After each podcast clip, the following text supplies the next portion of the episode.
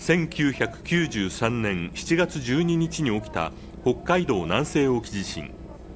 震源に近かった奥尻島では最大29メートルの津波で198人が犠牲となったほか合わせて202人が死亡し28人が行方不明となりました。発生から30年となった今日慰霊碑時空賞には献花台が設けられ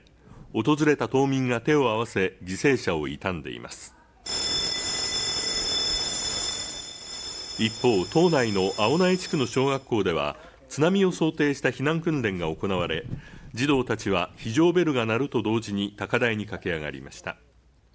奥尻島ではこの後正午に黙祷を捧げるなど今日一日追悼行事が行われます。